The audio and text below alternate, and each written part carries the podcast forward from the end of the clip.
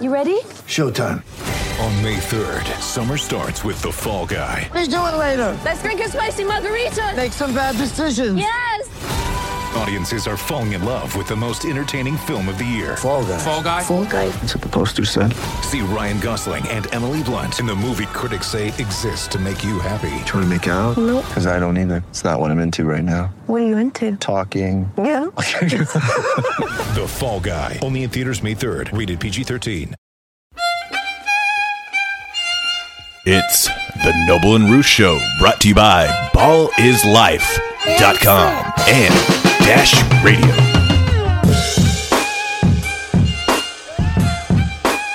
Welcome to another episode of the Noble and Roosh Show presented by Ball is Life. I am your host, Roosh Williams, along with my guy, Zach Noble. And today, we are fortunate enough to have a very special guest, um, Ben Dubose, who covers the Houston Rockets for the Rockets Wire, uh, USA Today. Ben, how you doing? Doing well, Roosh. How are you, bud? Doing all right, man. Uh, as you can see, I, I fluctuate on Twitter. I go up and down depending on what the news cycle is is letting us know. But you know, it's another We day. We all do. right? Um, so today we want to spend time talking about Daryl Morey. Um, obviously left the Houston Rockets and subsequently went to the Philadelphia 76, 76ers. And then shortly after that news broke, uh, everyone was informed that the Rockets chose to hire Stephen Silas as their new head coach. So today we kind of want to go down memory lane with Daryl, reflect on his tenure with the Rockets, and Yep. talk about the implications of such. So Ben, um, you know, talk about Daryl Morey. I mean, I, I remember him. I was on the Real GM boards, if anyone remembers what those were, on the Houston page uh, back when I was an admin over there or a mod. Um, and I remember when Morey, when we signed Morey, no one really knew what to think. You know, I remember he came from the Celtics front office in some capacity, uh, and he was kind of labeled as like a nerd or you know uh, an MIT you know nerd kind of guy. That's like that. That was like the, the profile on him uh, as far as real GM went. Yep. And then over time, I grew to love the guy. You know, the Rockets never had a losing record with, with him at the helm. He made bold moves. He landed James Harden, obviously. So, you know, from the beginning of Daryl Morey, like, what are some of the things that you remember that stand out? Some of the moves, both good and bad, over the years. Yeah, the first one that really stood out to me, I would say the summer of 2008, when he had been the full time GM for a little over a year, when he traded Donté Greene after the 2008 Summer League, when he just went off and that brought in Ron Artest. And that worked out really well for the Rockets. I know they didn't keep him long term, but that team with Artest in 09, they won the first playoff series in over a decade. And quite frankly, if Tracy and Yao stay healthy, even if just Yao stays healthy, they might have won it all. They took the Lakers to seven, even with Tracy not playing, with Yao going out after game three. That was a really special team, and getting Artest was a big part of that. And I thought it was so creative what they did, leveraging Greene after a hot summer league, because we've seen this a million times, Roosh, especially back then when the summer league was relatively new. In that you would have a lot of GMs that if a guy has a great summer league, think, oh, you know, they've got the next star. And the reality is the competition is nowhere close. It's a relatively empty gym in Vegas. And I love the fact that, you know, Daryl saw, hey, this is a great opportunity to sell high. So when he took that guy that had the great summer league, dealt him for Ron Artest, that was when my eyebrow picked up beyond just what we've read about analytics and all his background with the Celtics and the analytics community at large as it pertains to sports. That Artest deal in 08 really raised my eyebrow. And then you know, I would just say in general, it's a little ironic that he's going to Philadelphia, which, you know, the foundation of the current Sixers, you think back to the process, Sam Hinkie getting the top draft picks for uh, Joel Embiid, Ben Simmons, how the foundation of that team was built.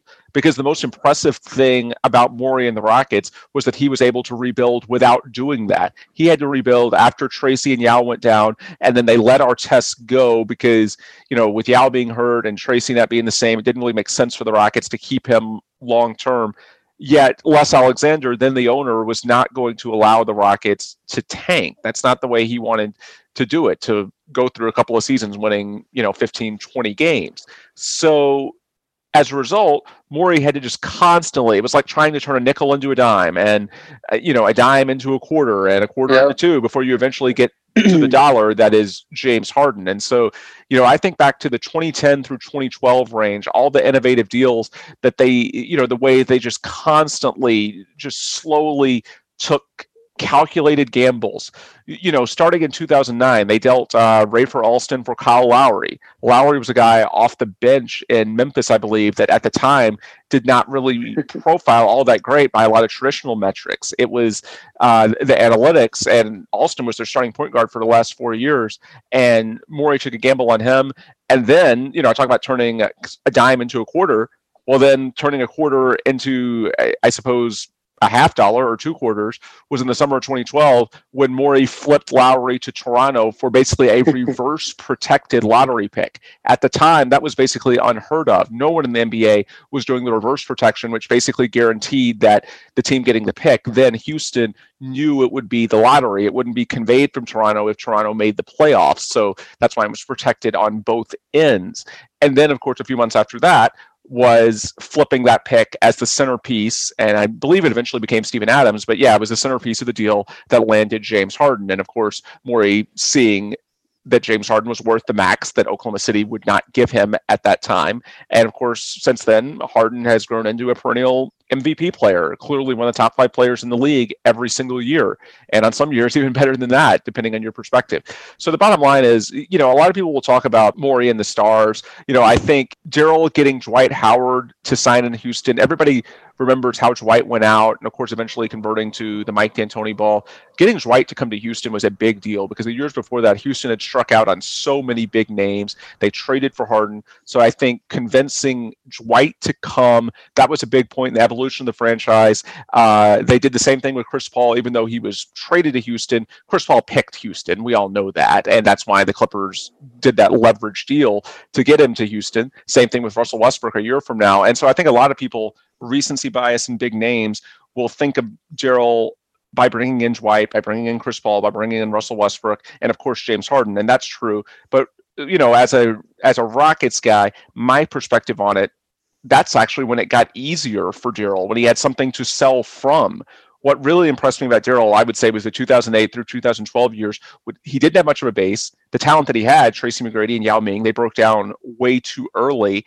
Yet he still found a way to get himself to James Harden. And after getting James Harden, they were positioned a lot better in terms of their perception to land at Dwight Howard. And at that point, you had a perennial contender but yeah, just the way they just constantly did the little moves around the edges in 09, 2010, 2011. And of course, you know, I mentioned Lowry and the lottery pick, the reverse protection, just all the little things over those years that eventually, even without tanking, yep. because anybody can figure out, dude, lose a lot of games and get a top draft pick, and hopefully you get a transcendent talent. That's easy. Les Alexander, the Rockets yeah, the time, was not going to let that happen. So the fact that Daryl found a way to do all of that uh, with one hand tied behind his back and get them into you know the James Harden era. That's what I think of the most with Daryl as as creative as it gets as an NBA executive. That's amazing revisionist theory there. I mean, going down and that historical. I appreciate that. That was good. So, what you're mentioning there, a lot of guys that were. I mean, he bought low on so many guys and reinvented yep. them and recreated them and um, bought them at the right time. Whether it's Kyle Lowry, Dwight Howard, Russell Westbrook, even um, Chris Paul, a little bit. Chris Paul has always been rock solid. And then um, Robert Covington, I'd even throw in that group for sure. Um, and he's reinvented these guys and done different things that, that they've never done before in their careers, uh, which has been pretty damn impressive. Marginally, um, you mentioned guys like Donté Greene and then just random guys they're finding here with the little assets and late draft picks they can. I mean, the Ben McLemore, Danuel House, as of lately. Um, I guess looking back on it, when I mean, when did Tillman come in here? Really, from when did it go from Les Alexander to Tillman? 2017 like the agreement was july and then it was finalized in october so just before the 2017-2018 season right right before the chris paul's first okay. season so so les almost zach for your information when the rockets won their first championship their first franchise championship then correct me if i'm wrong i'm pretty sure Les Alexander took over. That was his first year as yeah. the GM, and he was actually battling it, uh, duking it out with Tillman Fertitta at the time. I think um, Les got the team, so he inherited the roster. Yeah, um, and he won back-to-back titles that way. See, that's one of those scenarios. You're exactly right in that. I wonder how much of the PR battle right now is different if Chris Paul's hamstring doesn't go out. And I'm not trying to be a Tillman Fertitta apologist, but what That's I'm true. saying is that Les walked It's, in it's the facts. what he did in the mid 90s in 94 95 les walked into that team he did not do anything yet he still gets sort of the glow of those trophies in houston because technically he was the owner of the first major team in houston that won a sports championship at the highest level and Fertitta almost did that same thing in his first year. I'm not saying that should change his legacy because, truth be told, Chris Paul's hamstring going out at the wrong time in 2018 has nothing to do with Tillman Fertitta. With that said, if those Rockets had won a championship with Tillman Fertitta up on that stage accepting the trophy, does he get a longer leash? I'm not saying it changes any of the fundamentals, but it's one of those things that I think about because, you know, Les Alexander, he wasn't a bad owner. He also wasn't the best in the league. Let's not get carried away. But he also, he often got the benefit of the doubt based on those trophies. Fertitta uh, never did based on how uh, 2018 went down. And then, of course, from there, it's like you're that close. How do you get back? Um, and then the last two years, they haven't been able to. And then at that point, everything is under the microscope. Well, now it, fli- it almost flips. It's almost the exact opposite, which is where that's where I was going to go with it, right? So Les walked into the titles, wasn't Yep. his team, never built a championship, uh, a, a contender, even really. I mean, the only team under Les that went far after that. I guess there were a few in the late mid to late '90s, so I guess that's wrong. I guess I'm wrong on there. So I'll, I'll Those run the that all back. T Mac teams. Yeah, but my, my point is the end result, which is Yeah. unfortunately nowadays what everyone zeroes in on is did you win a ring or did you not win a ring? Right.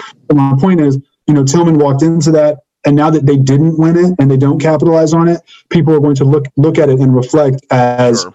he inherited a team that could have won a championship and then ruined it instead of you know oh he and this is theoretical assuming that it you know gets bad which we can get there and have that discussion but if they do not get back to the point of actual contention i think people will look back and say he inherited a team screwed it up whereas les you know inherited a team won some rings and then didn't really do anything in the next whatever however many years uh, and look it's a whole different discussion but, but legacies change mike d'antoni's probably still here Yep. if they win that championship, and maybe Daryl Morey's still here.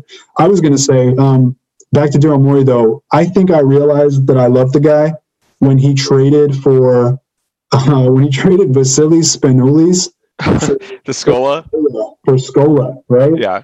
That's when I realized, like, whoa, he did it with with the Spurs, who are obviously savvy, and he did it with a an in division rival, right? Um, it's kind of unheard of, you know, getting like a player that's such Yeah.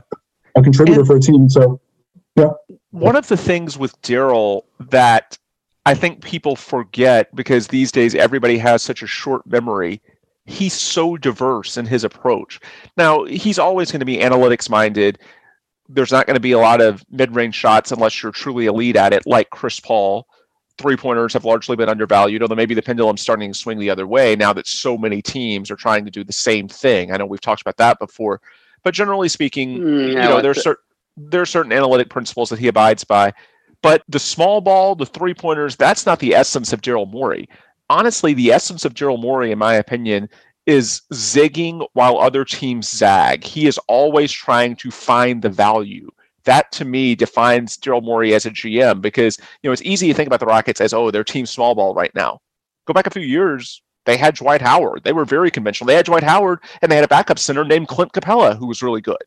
They were much more conventional back then, and that was with Daryl Morey leading the way. And then we talk about how they play with Russell Westbrook right now. They had Chris Paul before that. What Daryl Morey tries to do is adapt his team to what gives them the best shot, where the value is to potentially win a title in the NBA. And as long as you're not the best team, that's the way you have to think of it. If you don't have the most talent, you've got to find some advantage at the margins. And what I'll throw out there, you know, everybody nationally loves to hate on the Rockets because of ISO ball, because it's not to a lot of people aesthetically pleasing to watch. And I understand that. But why did they play ISO ball? Well, part of it because it's the strength of star player. Harden's ar- arguably the greatest ISO player in NBA history, and Chris Paul back in the day was Yep. very good at that as well. But beyond just the fact that it's good for Harden and CP3, the Rockets went ISO because it was the foil of the Warriors. The Warriors had all this shooting, all this ball movement. You know what happens if the Rockets try and play exactly like the Warriors do? The Warriors just beat them because they're better at it. That's their game and they have more talent. What the Rockets tried to do with Morey was go the opposite way, not just because it plays to Harden's strengths, which it does, but also they tried to muck it up to make the game ugly so that those Warriors teams weren't as comfortable. So to be a little bit more of a slog, which we saw in those playoff series, especially when KD was out there in 2018 and 2019.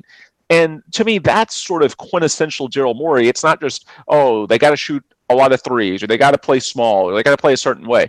No, you look at the Rockets teams and, you know, he, the beginning of Daryl's tenure, he was building around a Hall of Fame center in Yao Ming. They have tried to play so many different ways. Mm. What Daryl Morey really is is about just Is- trying to find value. I think where a lot of people misinterpret Daryl Morey and this Rockets, I mean, run with James Harden they've been on. that- You're right. They've tried so many different styles of play, but at the end of the day, he's just trying to build the best team possible. Yeah, he has Yep. a style he's always wanted to play and he prefers the style, but at the end of the day, he's trying to chase this all-time great team in the Golden State Warriors and just try to build the best team. And he doesn't really care how they fit or what comes about throughout that. That's why the styles of play have changed from Dwight Howard, from Chris Paul to Russell Westbrook. I personally think James Harden, outside of Dwight Howard, has never had the perfect fit. And even Dwight Howard wasn't perfect fit because the personality wasn't great. Um, Their personalities didn't mesh at the um, perfect time either, um, as well. So it's like they've never really had the most the talented there, or they've never had the fit. But Daryl Morey, I personally look back at it, it's like it's really going year to year. It's like could he have done anything else? Like looking back at the guys he could have got. I mean, Jimmy Butler, maybe Paul George, maybe, but the chances aren't great. Jimmy Yeah. Butler would have probably been the best chance. Um, there's no guarantee him and Harden win. I think that's the best fit they would have had. But you guys tell me this. I mean, who do you really realistically think that Daryl Morey missed out on that he could have made a better team and did did more with what he had than what he did? So people forget. uh, I think it was summer. It was the summer that LeBron went back to Cleveland. So that was Yep. Yep. 15. Was that summer 15 or was that Yeah. 14? 14. 14. 14. I mean, So summer 14, yeah. So people forget Chris Bosh was coming to Houston. It was reported it was about to happen. And uh, this kind of ties into something else I want to talk about. Um, so Les Alexander was not really known for being a spender. A lot of people, when they try to defend Tillman, specifically on Twitter, they'll bring up, oh, Les wasn't a spender either. And that's true. But uh, keep in mind that specific season, they had James Harden, Dwight Howard, Chandler Parsons was a free agent. Yep. And so was Chris Bosh. Okay. And they were going to max Chris Bosh out. And then they were going to use I think the early bird rights to Max Chandler Parsons out on Yeah, he top was of that. restricted. Right. And so they would have still, uh, they, I don't think they, I don't know if they were going to dip into the tax. They probably would have dipped into the tax, but it was going to be a large bill. I'm pretty sure that, that the roster that year was going to be a very large bill. Chandler Parsons maxing out, Chris Bosh maxing out, Dwight Howard, James Harden. Um, and Les Alexander was on board for that. That, was, That would have been the best for yeah, right. And, and, and that would have been the best for sure. But like, why'd they miss out? Well, on it? they Like, missed was out on that it be- Morey's fault? no, they missed out on it because because Pat Riley was able to offer a fifth year and the Rockets won. And Chris Bosh took the fifth year and he stayed, and that, that was it. I think the Rockets were Oh offering my like God! It was a Jimmy Butler and Sixers situation. basically, I think the Rockets were offering like four and a hundred, something like that, and Chris Bosh took like five and one twenty, something like that. Yep. Um, and so, so I mean, that's my point. And and So is, is that Leslie Alexander more so than Morey? no, uh, I don't know if the Rockets were unable to offer five years. I, I can't remember. I don't know, like at a granular level. No, level. that that they weren't able to. You're right. It's no, it's that's that's what the bird rights. They're not. They weren't physically able to do that. Hmm. yeah. So that's I mean, that's in the that's So that's what I'm saying. I mean, if you look at it over the years, he brought T Mac, McGrady, and Yao Ming together, which is I'm sorry, the T Mac, uh, Yao Ming, and Ron Artest together, which is pretty incredible. He always, in my opinion, it, seems like his philosophy always gravitated and rotated around having some type of star. Right? He came here, Mhm. came to Houston with Yao and T Mac. Threw Artest in the mix. When that got done, he got Kevin Martin. Kevin Martin's obviously a low tier star, but it was still something. And he knew that if he could keep that ship afloat long enough, he'd be able to repackage and repurpose Kevin Martin for something else. And he was able to do that. And then, you know, ever since then, it's just been James Harden, Dwight Howard, Chris Paul. Obviously, he's been very visible and public about going after Jimmy Butler, um, other pieces. Anytime there's a big name available, the Rockets are always interested. When Daryl Morey was their GM. So I mean, people want to fault him. I, I don't think he's to be faulted, and that that was leading into my next Right. question.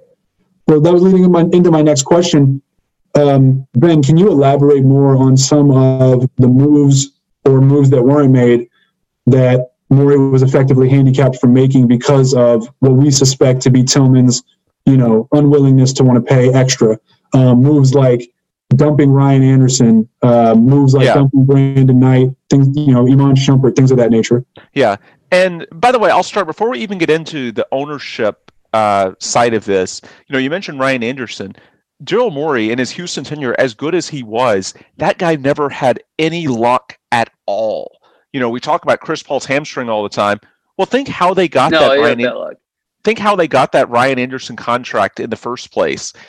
The one year that the Rockets had cap room to go all out in free agency just so happened to be right after they went 41 and 41, the only non-winning season of the Harden era. It was the last year of Dwight Howard. The chemistry, everything was a little, a little bit sideways. Kevin McHale got let go, and so because they were 41 and 41, the perception of them at the time was not very good you know, the Rockets, of course, they tried to get a meeting with Kevin Durant. They tried to meet with Al Horford, all the other big name 2016 free agents. I'm sure Roosh remembers one of the things that Rockets Twitter loves to, you know, poke fun at. It's the time the Rockets had a caravan including Hakeem Olajuwon and Clyde Drexler for an Kent in-person Bazemore. meeting with Kent Bazemore. Oh my Yeah, God. like- embarrassing. When I saw that, I remember thinking, again, for the millionth time, if you follow me, you've seen me say, I'm done. When I saw that, I was so embarrassed that we were taking Yeah. a franchise legend for Yeah, blew my But- mind. And they brought Drexler. Yeah, it was a huge, but like, like that's one. That's not an ownership. That's just bad luck because of all the damn years that you could have max cap room. It would be the one after 41 a- a- and 41 because it put the team in the weakest position to sell from, and so that's what sort of led to that Ryan Anderson contract. They had to give the money to somebody. And by the way, let's not make it seem like Ryan Anderson was always bad. That first year, Ryan Anderson was very valuable to them as a floor spacer. a big part of how how they went 55 and 27, exceeded expectations, got to the second round, and that's what put him in position to lure Chris Paul. So you can't, you know, talk down about Ryan Anderson's contract without saying, hey, he did play well in that first year and playing, you know, just as in 2016, you were that bad and that sort of artificially hurt you in free agency. Okay, the next year you were really good, and that's what got you Chris Paul. So, you know, with from Daryl's perspective, I, I would say, you know, undoubtedly the Ryan Anderson contract is the one thing that I think at like a super high level, people around the league will say, okay, that was a big mistake. Four years, 80 million. And of course, granted, 2016, all the contracts were inflated because that was the year that the salary cap exploded. But even that, you know, that was largely bad luck just because of the hand that Daryl was dealt was and, and what he had to many deal with. casualties. That Yeah. But uh, And they were still think going to win a title with Ryan Yeah. Anderson on the bench. but oh my God, Ryan Anderson, Game Seven against the Warriors, 2018. God, oh man, those minutes that he tried to guard Curry on the switches, those were just absolute killers. But you know where Daryl was really limited was the end of his Rockets tenure, um, I- and I'm sure there were times earlier that Leslie Alexander sort of did the same things, but we didn't notice it as much because the Rockets weren't truly a contender at the time. The year that things really went sideways for the Rockets was the year after the Western Conference Finals, 2018, 2019. they didn't spend the mid-level exception in the offseason. They brought in for the minimum James Ennis, Carmelo Anthony. Those didn't work out. They could have re-signed Luc Mbah a Moute, didn't. Um, Ennis and Melo did not pan out, and you know some I don't you can say, fault him for those moves, though. I don't think no, I don't. No, no. What I'm getting at is what Roosh said about when I he was he- limited, because basically all he had to offer was the minimum. If they Yeah. were willing to spend the mid-level exception, they could have gotten better players. There's a reason that James Ennis and Carmelo Anthony were available at the minimum, okay. and that they didn't have a lot of interest. So that's where I'm. You know, that's where I'm going with that. Is that he was limited by that, and then um, apparently they did not offer, from what we've heard, they did sign Danuel House during the early part of that season and you know he had flashed in December and January. Then the days on his two-way contract were running out, and it was pretty clear at that point that Danuel House could play at the NBA level. According to the reports that I've read, they did not offer him the It's mid-level exception during the 2018-2019 season. So they went into 20 they went into this past off season with House as a free agent and they had to use their MLE then to retain him. So I would say a lot of the situations where I think Daryl was really hamstrung, you know, to Roosh's point about the ownership, would be after 2018. In my opinion, some of it's sort of like your bas they didn't win a championship, so saying a championship afterglow is too much. But the franchise was held in a really positive light at the time based on how close they were to the title. And so I think a lot of people around the Rockets just sort of hoped that, hey, they were so close and that people liked the team so much that, hey, if we cut corners here or there, you know, if we get Well, Ennis and Melo point- for the minimum. to that ahead, point, that, that was the first indication, right? Was that you have a 65 win team, best best record in franchise history, and I think we all can agree that they could have won even more than that. Sure. Um, came within a hamstring of the finals and a title, and you let someone as instrumental who played as many minutes and who played as many games and who had as much chemistry with James Harden and PJ Tucker and everyone else and Chris Paul as Trevor Ariza. You let him Yeah. Walk. Now, 15 million is a lot of That money. Yeah, 15 million is a lot of money one year for Trevor Ariza. It doesn't make sense, but you have to, you can't let him walk. And, and the Yep. Rockets, You had even- bird rights. they- you know, exactly. And they, and the Rockets were still able to go, you know, six games and push the Warriors without having a three, uh, a small forward. They needed a small forward. Um, so yeah, T- I'm with- being unwilling to spin and wanting to plug I'm and with play you, with man. I think that was. I agree. I, I was really disappointed they didn't bring back Ariza at that time. But you think about it, like Ariza hasn't been shit ever since he left Houston. like that contract. Say if he turned out to be that guy in Houston, that contract would have looked like Ryan Anderson. Maybe they did get lucky, but maybe Ariza would have still been motivated, you know, and been the same Ariza um, in Houston. Because I'm sure when he left and went to Sacramento, he just was collecting checks and was really demotivated. Where a lot of guys go to burn, and uh, it just happens. I mean, I, I get it. That that's going to happen with people. Same with Ryan Anderson. I mean, as soon as his PT goes down, he could be a guy with a big ego. And I mean, he did go through some personal issues, I think, around that time that might have depleted. No, that was in New Orleans. Um, so, yeah, I don't think that was relevant there. But um, I did like the Ryan Anderson trade. I wanted to mention that. Like, I liked it at the time because I thought Marquese Chriss was still going to turn out. I was a Marquese Chriss apologist, but I'm looking out to be semi right right now. He's turning out to be pretty damn good in Golden State, but they found a way to um, reinvent him and use him properly. He never got the uh, um, proper fit and execution in Phoenix, but um, it's just Danuel House is really the only guy that's developed um, outside of like James Harden in Houston. Am I right? Yeah. Well, you're right, Okay. but a reason for that is that they haven't really kept their draft picks. They've been in such a win now mode. I think the last year, the last years they used their first round sure. picks were Capela and Sam Dekker. So part of it's because in pursuit of just every year, you know, the upgrade, like the Lou Williams type trade the deadline, or of course to facilitate Chris Paul, Russell Westbrook, those acquisitions. So it's harder for them than a lot of teams to um, you know develop homegrown talent because they just don't have you know the assets the first round picks at all You got it. uh, to do so. But yeah i mean i just think the 2018 year in particular you know they had the bird rights to ariza. They had an option to offer more i can't remember the particulars but to luke Mute, they chose not to. And then the guys that they tried james ennis carmelo anthony michael carter williams that tier one during the summer none of those guys really worked out. House did work out but then at that point they couldn't get the deal done, a long term deal to keep him there. So they had to spend the next year's, this past year's uh, MLE to keep him.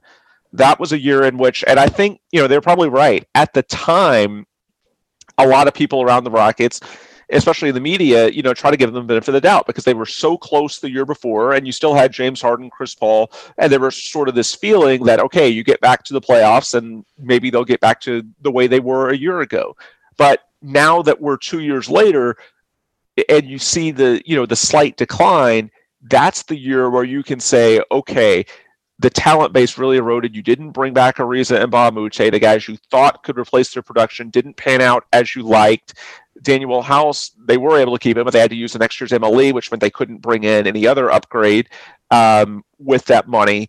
And uh, the bottom line is that while money isn't the only factor in those decisions it was pretty clearly a, a big one. It was definitely among those that led to that. And so I would say, to go back to Roosh's original point, the 2018 2019 season in particular is one in which I think Daryl Morey, my guess is that he has guys that are not James Ennis or Carmelo Anthony if you know if he's truly able to spend to the fullest extent allowed Fair. by the Rockets under the CBA.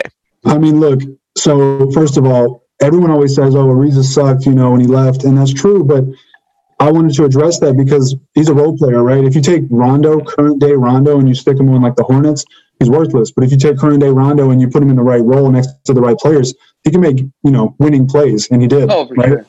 So I mean, like that's how I view Ariza, and he was also perfect for the system. Just you know, strict three and D, didn't have to do anything else. All he had to do was just be the vet. The team had their infrastructure.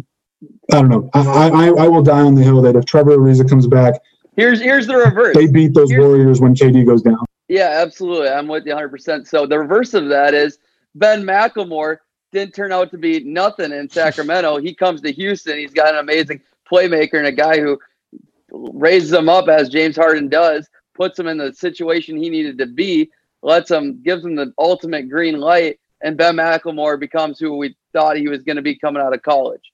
So, I Yeah. mean, there, yeah, there's two there's two sides of it for sure. Now, one let, thing to let mention. me ask you this, Ben. Uh, I I just want to. I want to get this in because it's relevant and it's in the same time frame that we're talking about. Um, as much as I do, you know, have pretty much mostly praise for Daryl Morey, I do want to highlight a couple of things he did poorly, which is connected to this time frame. He had some some good young talent. To your point, Zach, that there was no homegrown development. Dillon Brooks was drafted before that 17-18 season, and they flipped him to Memphis for a second round pick that they used to then draft the Anthony Melton, who they had to D'Anthony Melton. Yeah, who they had to get rid of. Ryan as. Anderson. Yeah. Right, who, who they had to get rid of as well. So is that which parts of those are Morey's oversight? Right, uh, probably Dillon Brooks because Tillman was new at that time. That was probably a Maury move. Um, D'Anthony Melton, though, I think was largely you know whatever propelled or incentivized by Tillman.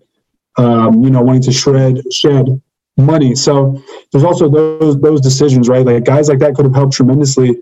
Yep. For the 2018 and 19 team, you know, two years of Dillon Brooks developing would have been maybe the perfect three to kind of fit alongside those guys. Um, so that's that's also worth mentioning. But what were you going to say, Zach? You wanted to ask them? it all i mean it makes sense and what everybody thought that Tillman, tillman's cheap and he's handicapped daryl over all these years when that's kind of what held the rockets back a little bit outside of injuries and some bad luck here and there but um and never really getting the talent as the chris is striking out on some of those guys um, definitely played a major factor as well but um, not being able to spend all the money like the mle and all these marginal guys that would have made the big difference here. Do you think that's ultimately why Daryl Morey ended up out of here? Um, maybe a little bit, but I think that angle is somewhat overblown, and that you know, it's I've seen some on Twitter making it out to be a rebellion against Tillman Fertitta. I mean, if Tillman was willing to spend to the fullest extent, would that help? Probably, but at the same time, the amount of owners around the league that are willing to go all in, it's pretty small. To me, the biggest factor is just the ages of the star players on the Rockets and the ages of the star players on the Sixers.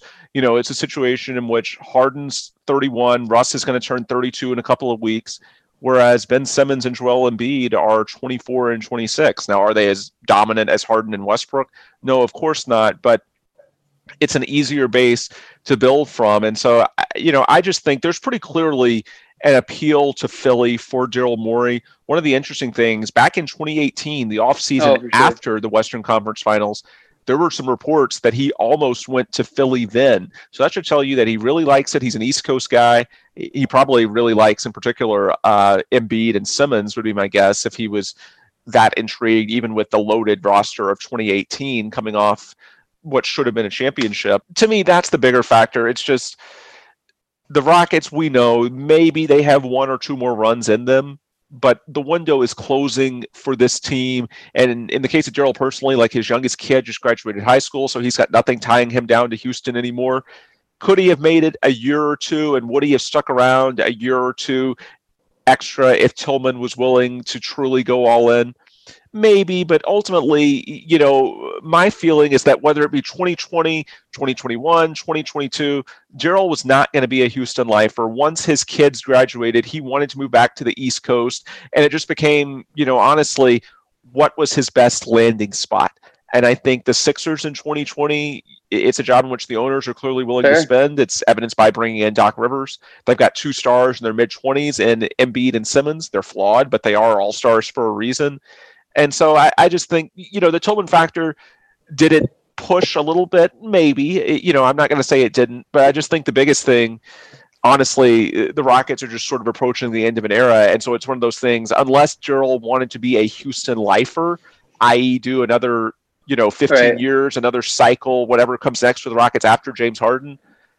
I think whether it be this year or next couple, he was gonna go somewhere, and the Sixers job just happens to be, you know, objectively speaking, it's a pretty good landing spot if you're looking at jobs on the East Coast right now. even af- even after uh, Daryl they broke up, you can say Tillman said uh, if Daryl ends up somewhere, it's to be on the East Coast. He's an East Coast guy, and it's crazy how many similarities. It's literally the same job, just on the East Coast. It is. He's all he's doing is chasing championships and just going to be making transactions right away to get win a championship. It, it's just a much deeper, more talented team all the way around, um, and he's got more. I mean, it's a it's a challenge at some stakes, but it's it seems like the exact same job just on the East Coast. Um, before we get into anything else, I, I need to ask you guys though. We all agree though, firing MDA though was the right move, right? Hiring or firing? Firing. Well, he and Mike D'Antoni oh, walked away. Polovic, Technically, he walked away. Now you can Yeah. you can debate over exactly how much was mutual, but technically, I think it technically, was pretty mutual. yeah, I mean, you could you could certainly argue that.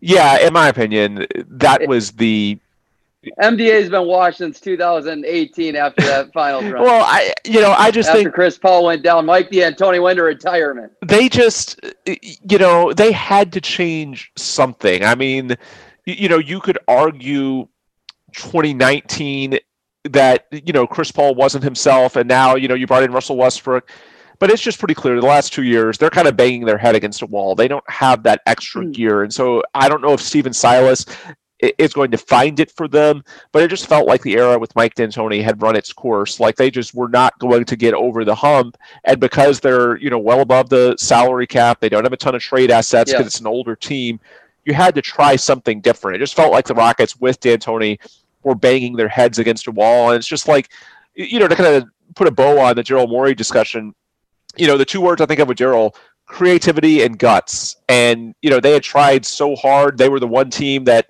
even in this era of super teams all the variations of LeBron and Miami, Cleveland, now LA, the Golden State Warriors. Daryl Morey kept pushing. You know, he's got those guts. He's creative. You know, he constantly churns through the role players.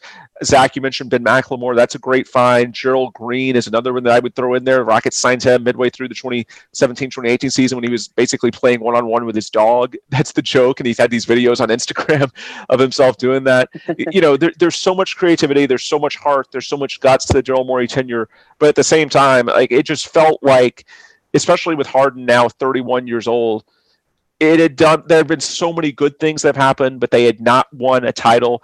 How did they get to that next level with Harden at 31? There's no real reason to believe that magically they're going to get a lot better. And it's not like Morey has any real assets anymore. Gave up most of the assets in the Westbrook deal, so they don't have any first round picks in the future to trade. It just felt like, regardless whether Daryl's there or not, So that leads Daryl had done to sum up. Daryl had done everything that he could reasonably do, and it just wasn't working out. So, in my opinion, it's not D'Antoni's fault, but they needed a change to see if maybe Right. someone else could spark something was, different. eh, there's a there's, So that's fair. I think there's a lot of blame there.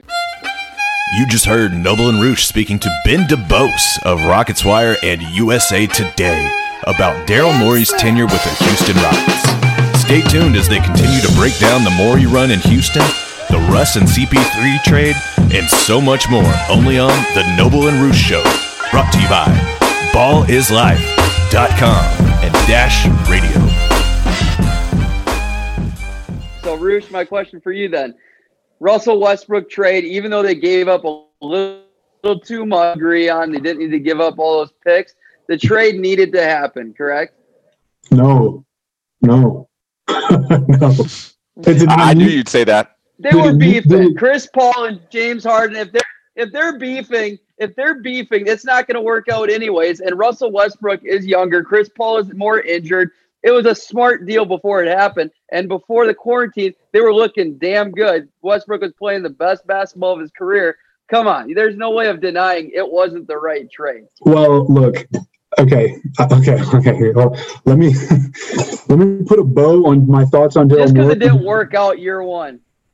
Let me put a bow on my thoughts on Morey leaving, and then we can shift right into that because I have many thoughts on that, as you probably both know. But look, I think everything Ben is saying about Daryl leaving is right, and that's kind of the essence of it. Is he he looked at what was in front of him and realized there's nothing more that he could do. And I think what I wanted to mention that, that goes into that is James Harden was Daryl Morey's prized possession, right? It cemented his legacy as like, hey, this guy's for real, one of the best GMs in the league. Um, he loves James Harden. James Harden was his greatest asset, greatest coup he ever made, greatest thing he did. And so for Daryl Morey to voluntarily walk away from James Harden, he really, really had to look at what was in front of him and realize it's over. There's no way, there's nothing I can do, to Ben's point. But I think that's like the underlying kind of backbreaker that, that went into it, you know, for me at least, is he loves James Harden. He would never leave James Harden. He believes in James Harden Sure. to the maximum extent, to the fullest.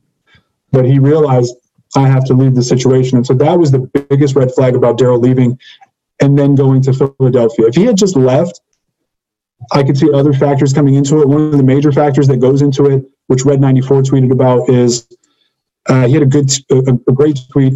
I can't think of it exactly, but he basically said, you know, your boss publicly condemns you, um, forces you to trade Chris Paul, who Daryl also loved. The fact that Daryl was able to get James Harden and Chris Paul on the same team was probably made probably made him so happy inside. Like he, basketball wise, just purely speaking, in terms of basketball, he loves both of those guys. So to trade one of them so briefly after acquiring him had to kill him. And the fact that Tillman pushed that through, at least to some degree, had to kill him. So all of those things go into it, in my opinion. Um, and then, yeah, like Ben said, he reaches that final conclusion where he, he kind of looks at everything and says, you know what, there is nothing I can do.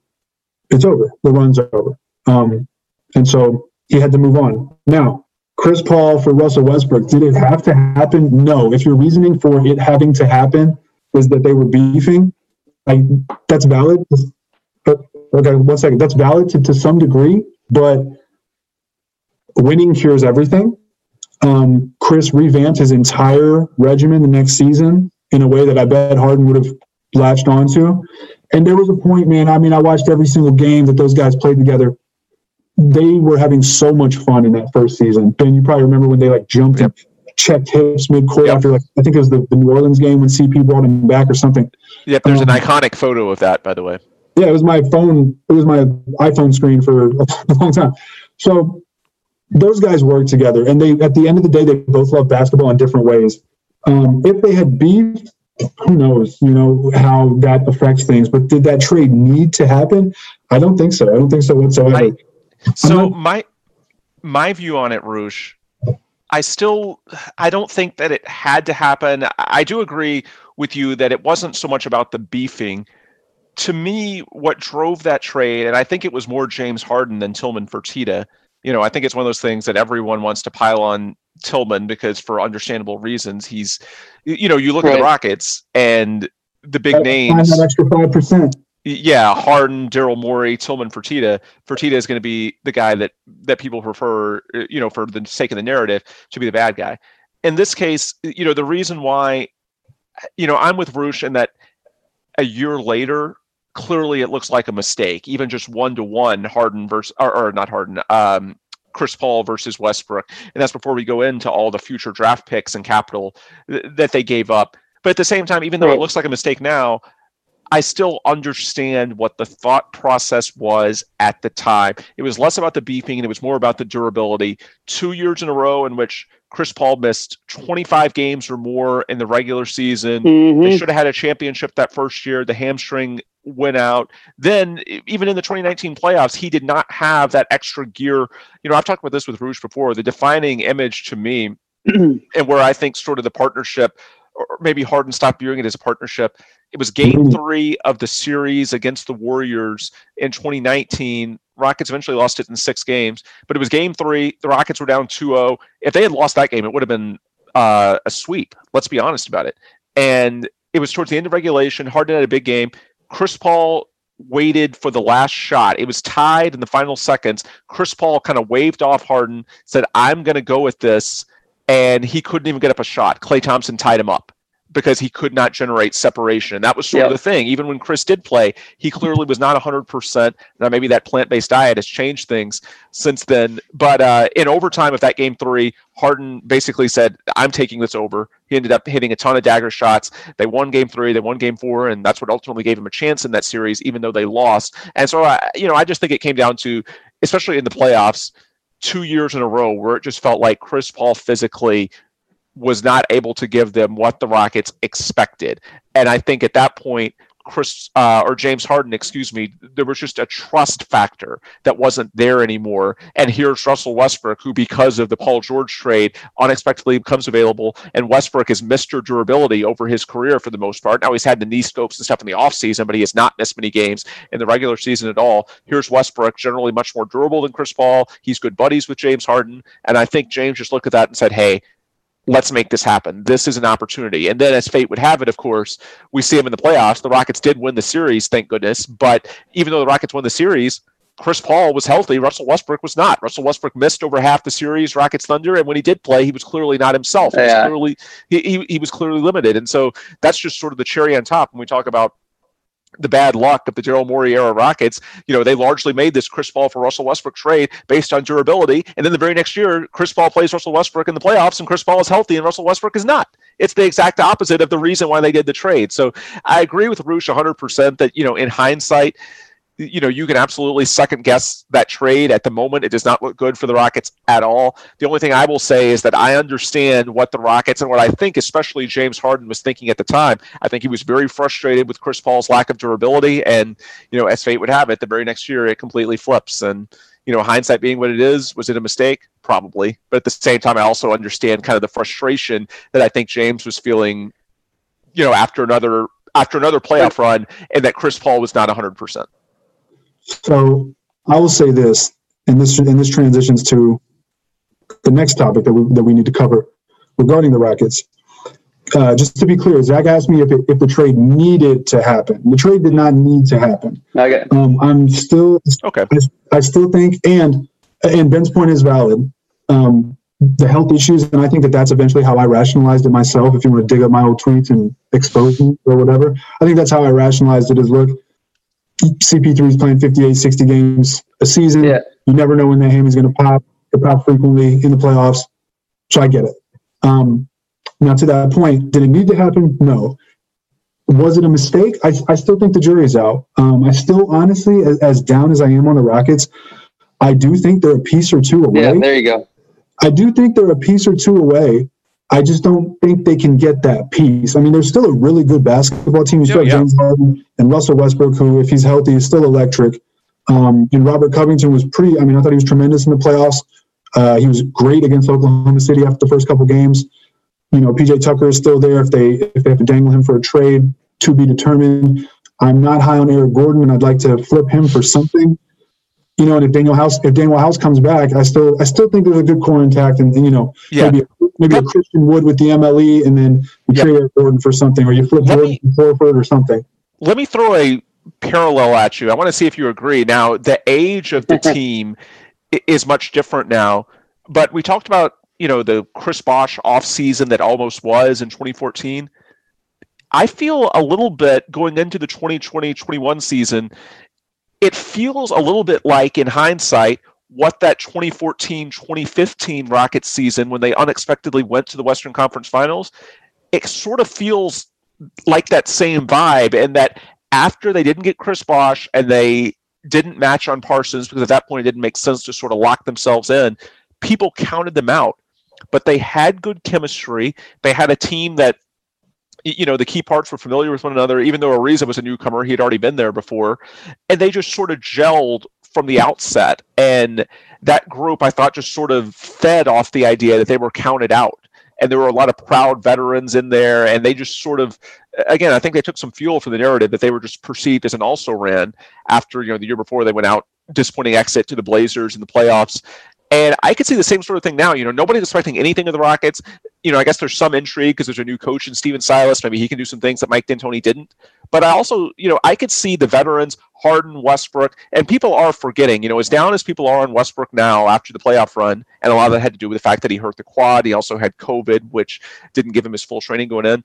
Russell Westbrook in January and February was really, really good. They had found a way to get the best out of Russell before you know his issues with again COVID, the knee uh, or, or, the quad, excuse me, everything that right. happened in the playoffs, and so I could see a scenario where the Rockets next year are undervalued. That there's a lot of chemistry, there's a lot of continuity, sort of similar to that 2014 team that overachieved expectations. However, to Roosh's point, even though that 2014 2015 team and of course, that was one that had the miraculous comeback against the Clippers in the playoffs from down 3 1 and from down 19 in the second half in game six.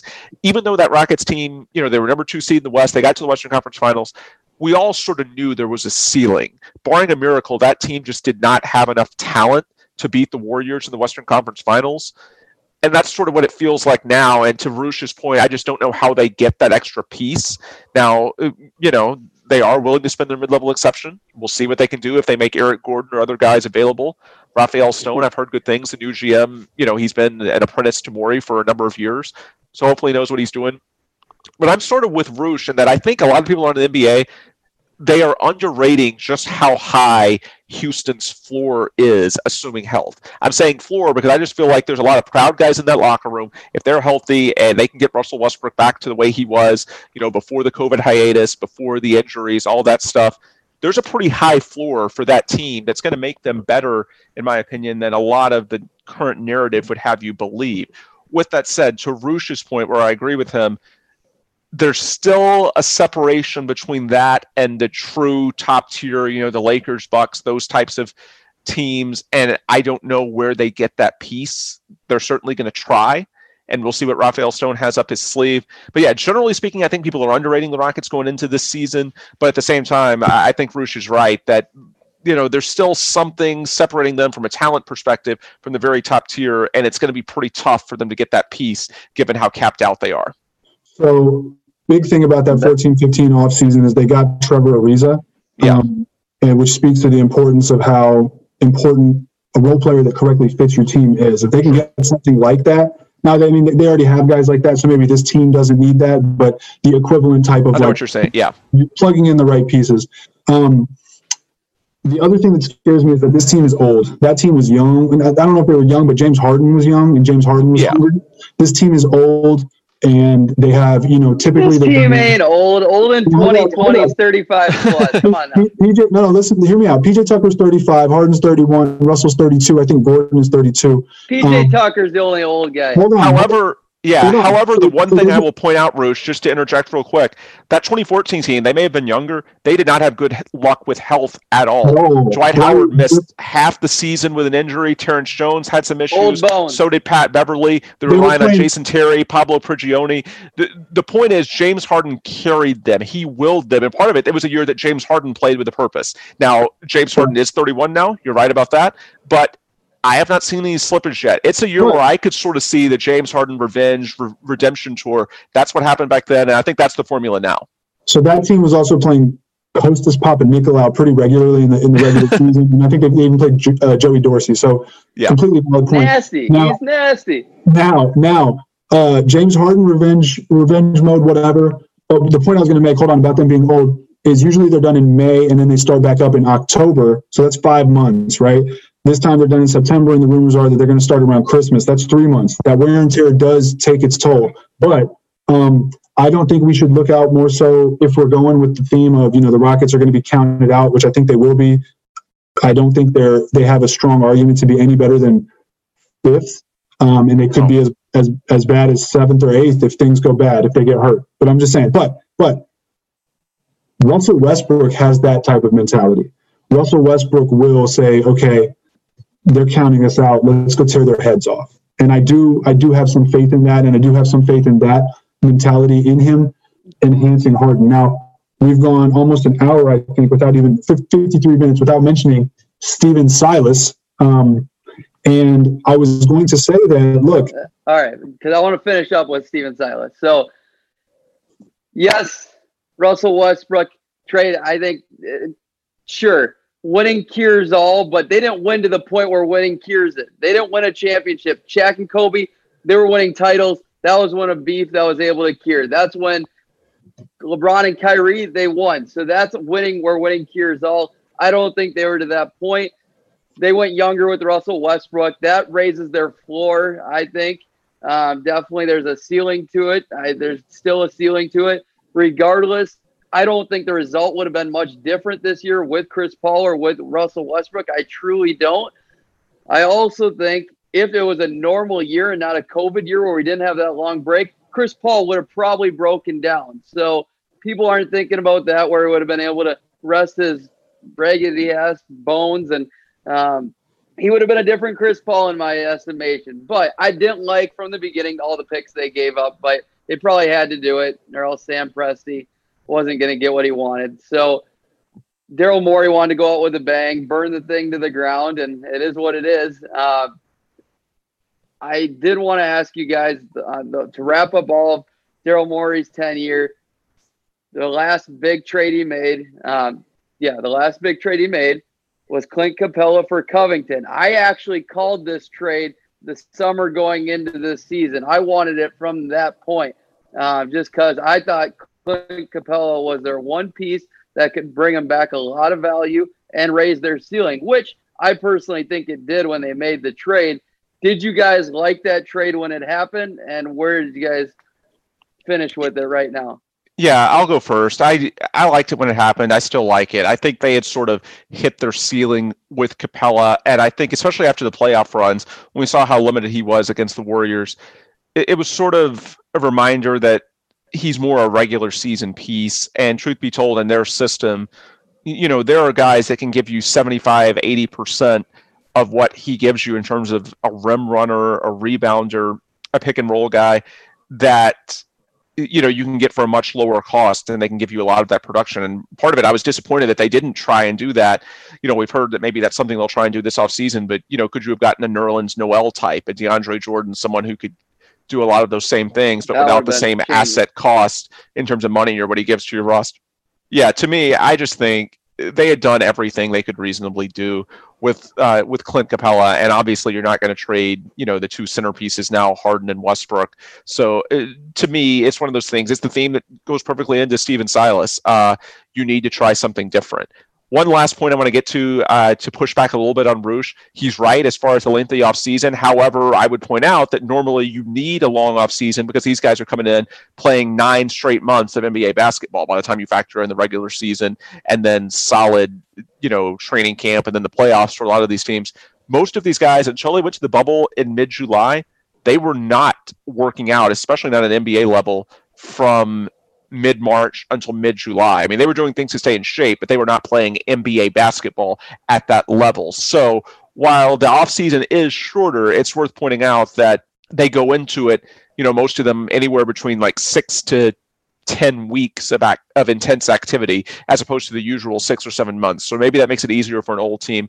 We'll have to wait and see. But yeah, Capela Covington, you know, I just felt like they had maxed out with Capela. Covington's versatile. He helps you not just offensively with his shooting and floor spacing, defensively.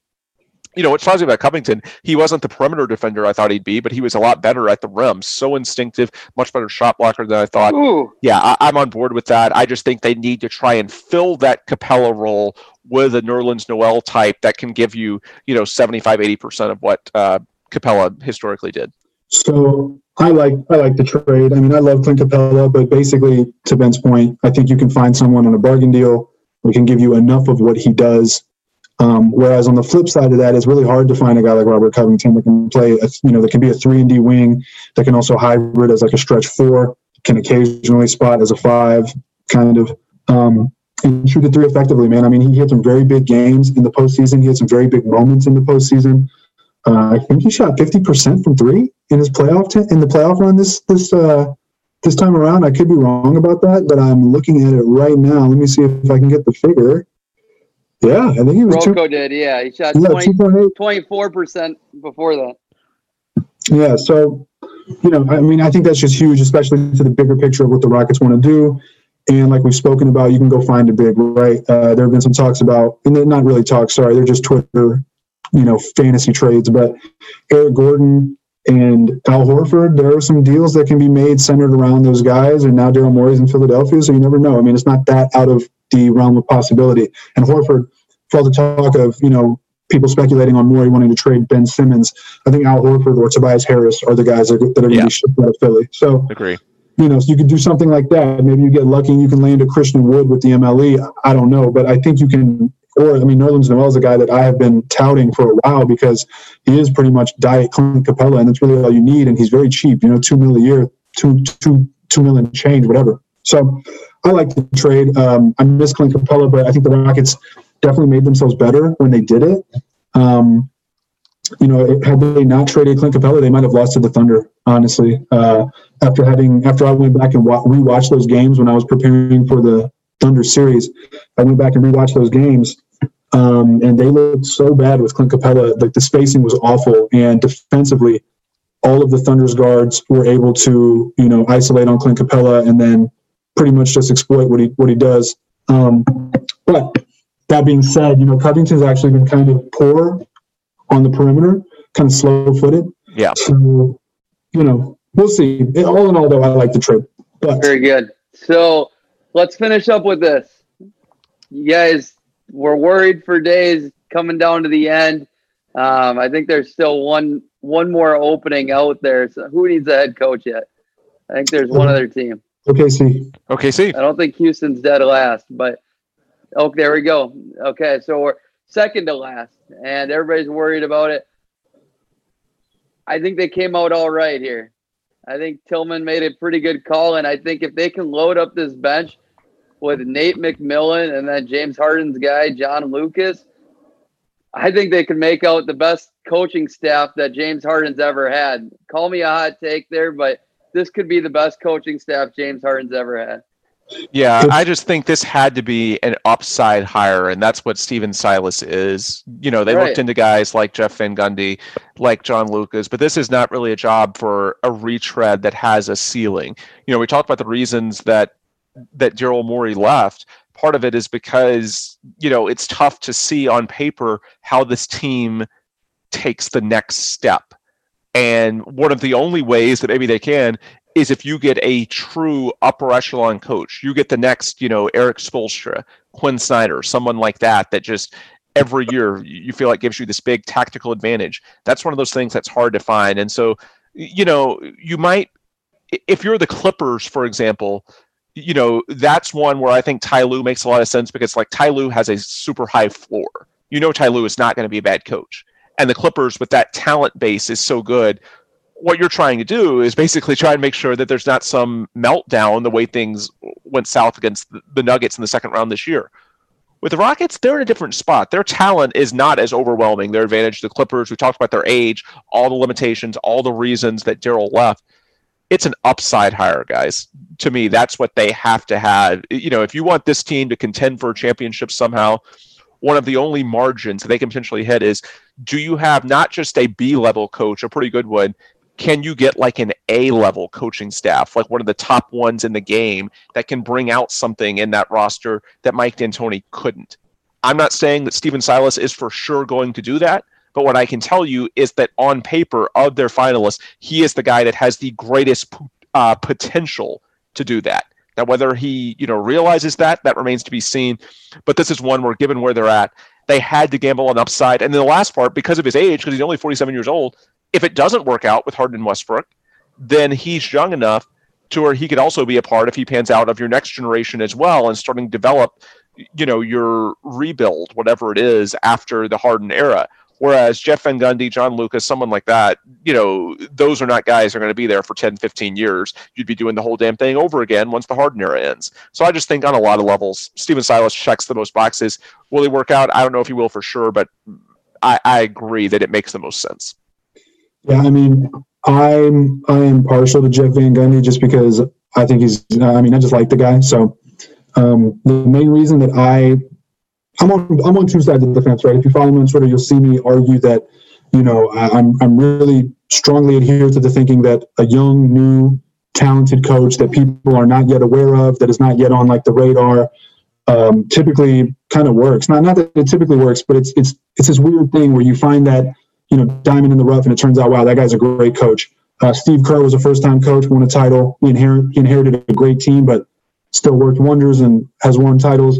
Ty Lue, same position. I mean, he inherited LeBron James, but he still was able to make the right moves to win the title. Nick Nurse wins a title and has proven to be a great coach even after the fact. Um, so in that respect, I think Stephen Silas has potential to be like the next line of one of those guys, and I'm really excited about it. I wanted Jeff Van Gundy more because I know with Jeff Van Gundy, you're going to get a top 10 defense. He's never been the head coach of a team that had a, a defense with lower than sixth in defensive rating. Obviously, he has offensive problems, but I'm willing to defer to Harden and Westbrook to be able to figure that out to be good enough um, to where the defense would carry them. And, and, Harden has been on three teams that have finished top 10 defensively. Um, Oklahoma City, when they went to the finals, they were ninth. The Rockets, when they went to the Western Conference Finals in 14 15, they were seventh. And then the Rockets, when they went to the Western Conference Finals in 17 18, were also seventh. So I think the theme is look, you give James Harden a top 10 defense, he's going to get you to the Western Conference Finals. You might get to the finals. And that was my line of thinking. Now, to Ben's point, I don't think Jeff Van Gundy makes sense, especially with Daryl Morey gone, because now that Daryl Morey's gone, I personally am anticipating Harden's departure, unfortunately, sooner than later. Even if it's not this season, probably the season afterwards, you know, you might we might start hearing trade demands and stuff like that. And so does it make sense to go with a guy like Jeff Van Gundy? No, because Jeff Van Gundy's not sticking around for the rebuild. And like Ben said, you're back in you know you're back in square one and you're on the on the search again and maybe Stephen Silas is gone at that point. Who knows? So I think Stephen Silas is the right hire. One of the things I was going to say when I was mentioning that the Rockets just don't like I think they're a piece or two away but they don't have the assets to net those pieces is to Ben's point one move you can make is hiring the right coach right? Uh, Mike D'Antoni had a great base philosophy. I think he was incapable of tweaking that philosophy to get it to where it needed to be in spot moments and situations and circumstances. He just didn't make the adjustments. And I think James Harden needs the adjustments. I don't know if Stephen Silas is a tactician, but all the reports about people that have worked with him seem to, to suggest that he is. Watching the versatility and just the creative, the creativity in the offense in Dallas um, also seems to speak to that. You know, Dallas hunted three point shots kind of the same way the Rockets did. Well, theoretically the same way the Rockets did, but in practice they created those shots and opened that space in different ways. So I'm excited to see that. A lot of off, off ball things. Ben, to your point, this could be great for Ben McLemore, right? Because Stephen Silas uh, had a great season with Steph Curry, a guy that can move off the ball, catch, shoot. So hopefully we can see those those types of things, and the Rockets get new light in that regard, and it trickles down, and it's just you know, and maybe we unlock Russ to a to a further degree. Maybe Stephen Silas can be the Russ whisperer and get him to shoot a little bit better. I don't know. So all those things are on the table.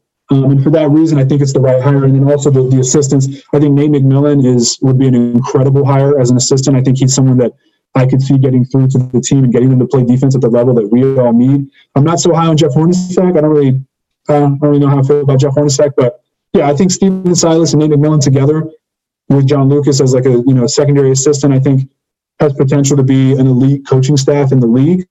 Um, and I think that's reason for you know, for optimism. I don't think Harden was going to mesh with with Jeff Van Gundy, and so I just don't think like in practice. I do not think that would have worked out. It remains to be seen if Stephen Silas can connect with Russ and Harden, but he's got a good track record. LeBron, Steph Curry, um, Kemba Walker in Charlotte, Luka. I mean, the, day. that's the thing I'm most excited about is he turned. Not I don't want to say he turned Luka into Luka, but he has experience dealing with Luka Doncic in an offense that's very similar to what the you know not similar to what the Rockets did, but again theoretically, and Luka is very similar to James Harden. Yeah. So I'm excited about that. You know, so we'll see. Um, one thing that also worries me at the end of the, day, I gonna say one thing that also worries me is that the Mavericks. Um, I could be wrong here, but I think their offense started crumbling late in games. I think they were kind of known for that throughout the season. Um, maybe I'm wrong, so I'm sorry if that's the case, but I think they crumbled and like you know folded in late minute games, and I think their offense yeah was poor. Uh, they were bad clutch. Poor execution in the clutch. So um, that's a story. That's a movie I've seen way too many times, and that's one thing that worries me. I don't know how much of that is on Steve uh, Stephen Silas, you know, but hopefully, like we're banking on him being the kind of guy that's willing to adjust. You know, I, I made a video the other day. He's young, so hopefully he's more open and not like stuck in his ways, and he's still mm-hmm. fluid. You know, so those are all factors that will that will play in. But that's just like the only downsides I can think to the hire, aside from the fact that he's a first year, you know, first time head coach. Therefore, it inherently could just not work out and go wrong. Other than that, you know, it's it's pretty much what I just said. Like, it, will his offense have the same issues that we saw with D'Antoni down the stretch? Is it the same? Not gimmicky because I don't think the Rockets were gimmicky, but is it you know just like a base philosophy without actual wrinkles when you need those wrinkles to uh, to develop? I have no idea. So we'll see. But I like the hire. What do you think? Yeah, I don't think you can As ever blame clutch situations. I was I don't, I don't think you can ever blame clutch situations on the assistant coach. I mean, that's a young young core, just young players learning how to play the game. So I wouldn't even look too far into those in Dallas. But yeah, at the end of the day, it's all about can he be the Harden and Westbrook whisper? Can he get them to make smart decisions when their three isn't falling in game six of the playoffs? Come in, take the mid range, go in, drive, get balls. He needs somebody that says, get your ass and do these other things. Um, and is he going to listen to him and do these things? No matter what coach you put in Houston at any given situation, as long as James Harden's healthy, it doesn't matter who's around him. He's going to win you 50 games and get you in a good position come playoff time. But it's how do you get to the third and the final round of the, the games? You know, it's it's figuring out that, and they just they just hired somebody with a high ceiling, I think, and that's all that. At the end of the day, that's all you're supposed to do, and that's all you could do. So hopefully they do hire some great assistants, and like I said, it could be the best coaching staff Harden's ever had. I just hope they can relate to him. It could be pretty special, but um, we definitely been going here. Let's wrap up on this. One transaction that you need to happen in order to, for Houston to do anything this year. I just think the only thing for me, Eric Gordon's got to get the hell out of here, and it. I would take very little for him, to be honest. It just has to be a positive player. To me, I mentioned it earlier, but bring in a big man that gives you the possibility to play different styles. I'm not saying that small ball doesn't have a place, but you know you can use it the way you did before when we had those tuck wagon lineups with Tucker at center against the Warriors because it made sense there. But you also need the option of, and the Rockets apparently intended even after the Capela for Covington trade, they tried to get a Noel type or a DeAndre Jordan. Those deals just didn't work out. I think maybe they thought that Bruno Caboclo could turn into that. He did not. But go out and get someone in the offseason. He doesn't have to start, but just get someone off the bench, a big man that for matchups in which you know you need that rim protector, you need the rebounding, maybe to help unlock Harden, you need to get give Harden a lob threat in the pick and roll game. But yeah, go out and get a capable big man that can give you, you know, 15, 20 minutes a night and just the threat of playing different if you're going up against a team in which, you know, the the five Hey, out Ben, is not here's working. here's a funny for you. I didn't I didn't know if Roosh you knew me that well when this was happening, but midway through the season, I don't know, 20 games in or whatever, when they fully committed to not playing even Tyson Chandler much really, I was begging for Isaiah Hartenstein just to get 10 minutes. I don't care. I'm like, just give Isaiah Hartenstein 10 minutes. I don't care who it is. Try somebody else. But They could long bring him he's back. 6'10 and he can play a little center position. Yeah, exactly. But have somebody ready for when you need to put that guy in that situation. 10 minutes a game. That's it. Yeah, and I mean that, that loops back to all the things we were talking about with you know D'Antoni and why it was right to let him go, and why hopefully Stephen Silas, you know, is more open to flexibility. You know, you're going to need in the regular season, you need guys like Isaiah Hartenstein to give you 10 minutes, maybe every now and then to give you 20 or 25. Just just spot matchups here and there, certain nights. You know, there were nights where Hartenstein would give you 15 and 15 out of nowhere, and then there were nights where he was a dud, but that's okay because he's just a role player. You know. Uh, but but D'Antoni would treat those guys like they were just non-existent. So hopefully Silas can find ways to utilize those guys. They could bring back Isaiah Hartenstein, for example. I I'm on this. I'm in the same boat with you. I need Eric Gordon out of here um, for something. I need, and I'm also with Ben because I, we need a big, a big, right? A, a big that is either able to be a playmaker in the front court, ideally able to be some type of playmaker in the front court and hit threes at least at like a 34, 35% clip. Whether that's going to be someone like Aron Baynes, who I realize is not a playmaker in the front court, but someone like Aron Baynes. Ideally, it's someone like Serge Ibaka, uh, Christian Wood. I'd be willing to settle for Al Horford. I don't know what the implications of that are contract contractually, but just some somebody that gives you, like Ben said, the semblance of being able to play in a Dreamy. different way. You know, and someone um, I was talking to someone on Twitter, Krishna Uh, I forget his last name, but Krishna something. Um, he, he does like I think I think he did analytics with um, yeah, yeah, him. So he was saying he was he was posing the question. We were talking, we were arguing about a uh, potential Eric Gordon for Al Horford trade with other pieces in it, and um, he was arguing, well, does Al Horford's rim protection really give you more than Robert Covington? And I was just saying, well, first of all, it gives you front court playmaking, which you don't have at all. It Yeah. gives you a stretch big, which we haven't had. And then let's say I think his rim protection is better than Robert Covington, just all in all, because he can take up more space and because he weighs more and he's able to kind of bang instead of just being a weak side shot blocker. Um, but let's say he doesn't. Let's say it's absolutely equivalent to Robert Covington. That still gives you two guys that can do it instead of one. And like that kind of speaks to how desperate the Rockets are for size and length and mobility around the rim. They got one guy, and that guy is six seven. He's not even a big, you know. So I need some type of playmaking big, and I either need an Eric Gordon revival or I need Eric Gordon shipped for something, whether that's whether it's something that can actually play, someone who can actually play, or whether it's just to clear space and open room for someone else down the line. We'll see. I have high hopes for David Nwaba as a high high energy role player. Um, I think we forget about him a lot when we talk about the Rockets. So, man, they're a piece or two away. Just got to be the right piece. They got to use the MLE correctly, and they have to be able to trade Gordon for something. And if it's the right right piece, I wouldn't be opposed to losing PJ Tucker for that. With like packaging Gordon and Tucker for the right piece back, I think that might be their best bet. So we'll see. on on that note, Ben, we appreciate you coming on. It's always fun diving into this such an interesting team and now the team that's always one piece and one injury away. exactly. Thanks for having me, guys. Well, thank you, Ben, and everybody. take thank you for listening. Till the next time.